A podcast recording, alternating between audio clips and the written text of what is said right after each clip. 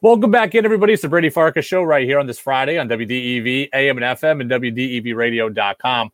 You know, Religion of Sports is a media company that should be familiar to fans in our region because it's partly started by former Patriots quarterback Tom Brady. And we talked a lot about Religion of Sports a couple of years ago when Brady released the Tom versus Time documentary.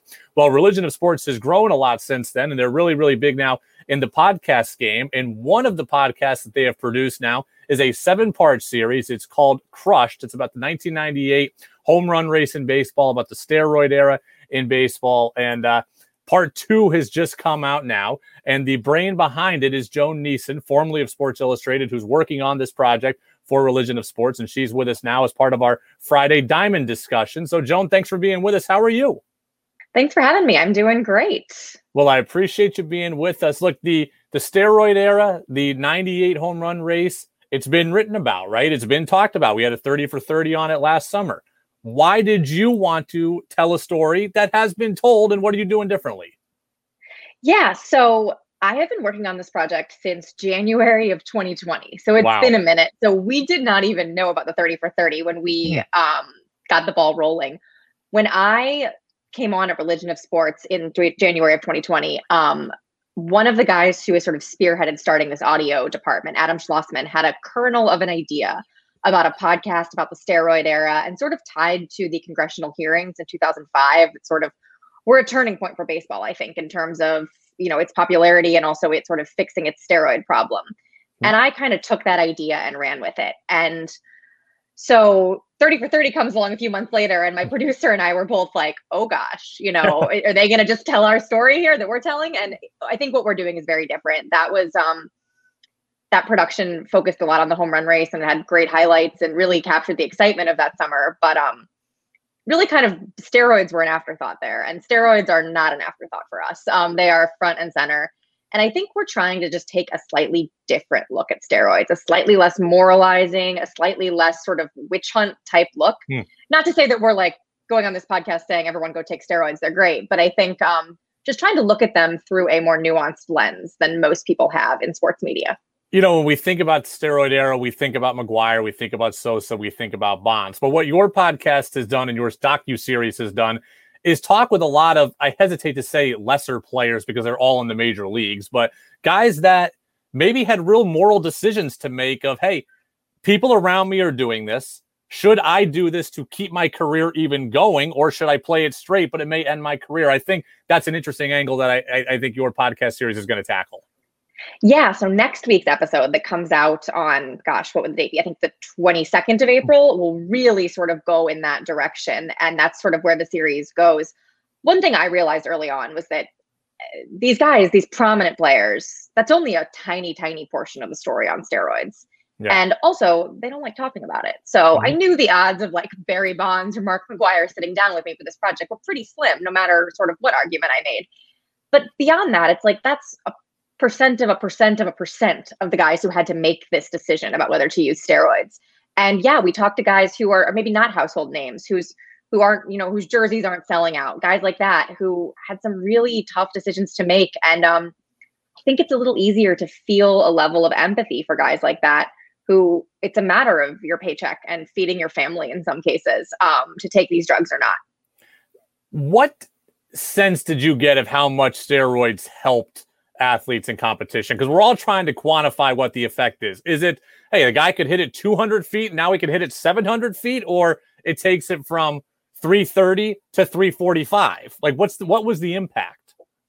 So there's no real consensus on that because we can't study steroids medically because right. they're illegal and um, it's really impossible to study mm-hmm. them. It would be great to like actually have guys say, I took steroids before and after and try to make a control group for that. We can't. However, through all the reporting I did, and I talked to doctors, I talked to ethicists, I talked to players, obviously. Um, I really think that it is more a matter of, you know, a ball just eking its way over the fence versus being in the upper deck. Um, not to say that Mark McGwire or Barry Bonds would have set a home run record without steroids. I, I don't think that's the case. I think steroids got them there.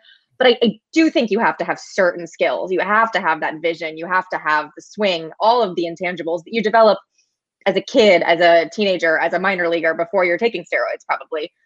Um, but then, yeah, I mean, you look at these guys; they're huge. The balls are just they're launched to high heaven. And I, I don't think that happens in a lot of cases without a little extra help. Joe Niesen from Religion of Sports with us here. She's part of the Crushed podcast team. Part two is out. Part three comes out next Thursday. She's here with us on the Brady Farkas show, taking a look at the uh, 98 home run race in the steroid era that uh, kind of encompassed that period of time. How did steroids grow or become more evolved? Because when I think about 90s steroids and baseball players, I think guys who just got stronger.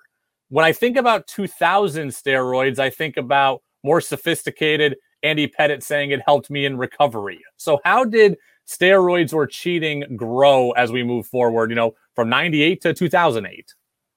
Yeah, I mean, I think there's a huge misconception that this was just home run hitters who were taking these drugs. Hmm. And I think, yeah, I think these drugs came into baseball because of sort of like that 80s macho culture. I mean, that was yep. sort of this weightlifting craze. And obviously, the guys who want to get big are the guys who are probably going to take them first.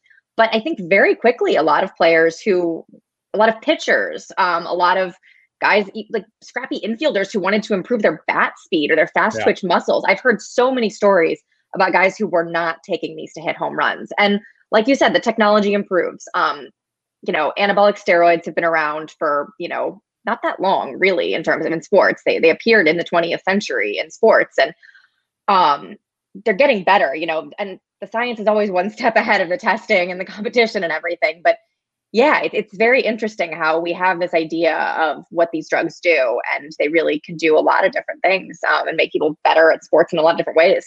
You talk about next week's episode coming out, talking about players who had decisions to make. Did steroids in any way divide clubhouses? Because the guy next to me is cheating, and the guy next to me is getting a contract that I want and getting playing time that I want, and I'm not. Was there a division there within clubhouses? Yeah, I think there was. And it's interesting because you talk to some guys who maybe chose not to take and know their teammates did, who say, you know, I don't I don't begrudge anyone anything. And I think that's sort of part of that code of like we were all in this together and yeah. there's not a lot of like retrospective finger pointing I that I found in this. Um that said, I think at the time it was very frustrating and I think that really that division in clubhouse is what le- is what led to steroid testing. It's what led to MLB cracking down because basically there had to be enough voices within the players union who were incentivized to want to implement testing in order for the league to start testing and that was a huge tipping point is what we saw from the steroid era in terms of the way the game was played and the excitement does that in any way leak over to how baseball is played today i mean um, more emphasis on the home run, more emphasis on throwing harder. Is any of what the game is being played today built out of what we saw from the mid 90s? That's a great question. And you know, I think I think the throwing harder is probably more of a callback to some of those steroid era trends than the home run is. I feel like yeah, we've seen some big home run seasons the last couple of years, but it sounds like the ball was potentially mm. juiced a bit. And um, from what I know, just you know, covering baseball here and there over my career, I've never been a devoted baseball writer before before this, but guys aren't that's not the objective here the objective it's it's so sort of numbers based now and it's so scientific and um I don't think that's really like the philosophy most hitting coaches are preaching. Hmm. Um, I remember, I don't, this is a paraphrasing of the quote. I grew up in St. Louis, was a Cardinals fan as a kid, and the former Cardinals manager Mike Matheny really hated when his players hit home runs. I remember him giving a quote to the paper in St. Louis about how they kind of slow down rallies, and I don't think yeah. that's like a common thing, but in general, that's not what hitting coaches are preaching. I do think pitching. I mean, it is what do you want to do? You want to throw over 100. You know, yeah. we look at Shohei Ohtani the other night, mm-hmm. he's throwing 101, and that's what we want to see. Um, so yeah, that's I think more of a line that really hasn't changed a ton since the steroid era. I think guys are doing it naturally now because of other advances. So you get to Religion of Sports, come up with this project January of 2020. Uh, so we're working on now 14 months or so. How many interviews? How many people did you have to track down? And did you get a lot of no's along the way? A whole lot of no's. Um, mostly from players because yeah. players still don't want to talk about this. So I mean, honestly, with players, I can't even count how many emails and phone calls I, you know, made and sent and you know, probably like one in 10 guys said yes to me player wise, maybe mm. less than that. Um, people around the game, um, a little more willing to talk. Um, came across a lot of people who were like, I haven't thought about this in a while, and I have some new thoughts on this that I, I hmm.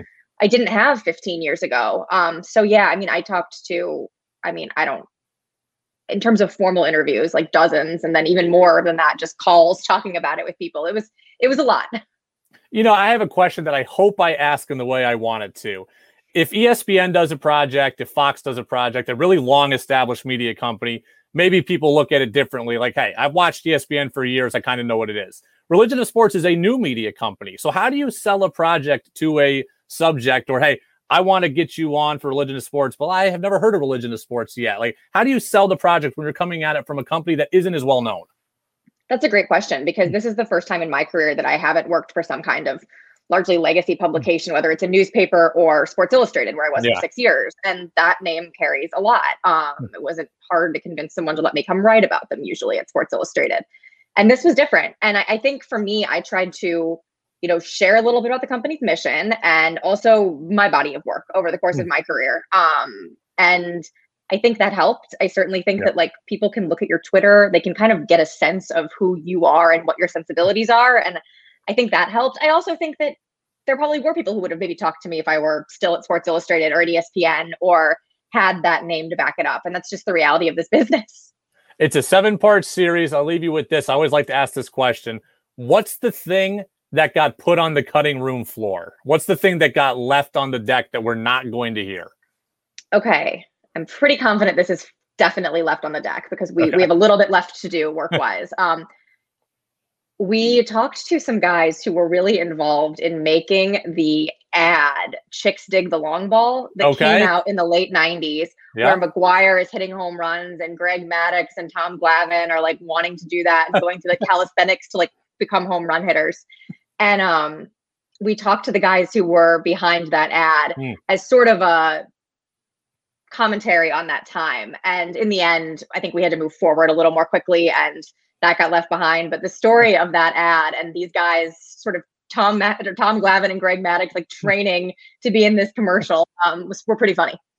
Joan Niesen, she's the the brains behind the podcast docu series Crushed. It's out now. Two parts of it are out. Part three comes out next week. Apple Podcast, Spotify, wherever you get your podcast, you can find it. Joan, we appreciate the time, the perspective, and uh, you know the pandemic. I think probably gave you a lot of time to do this project to the you know to the level that it needed to be done. So I'm looking forward to hearing it over a seven part series rather than condensed into a half hour. Yeah, absolutely. I'm really looking forward to everyone getting to listen.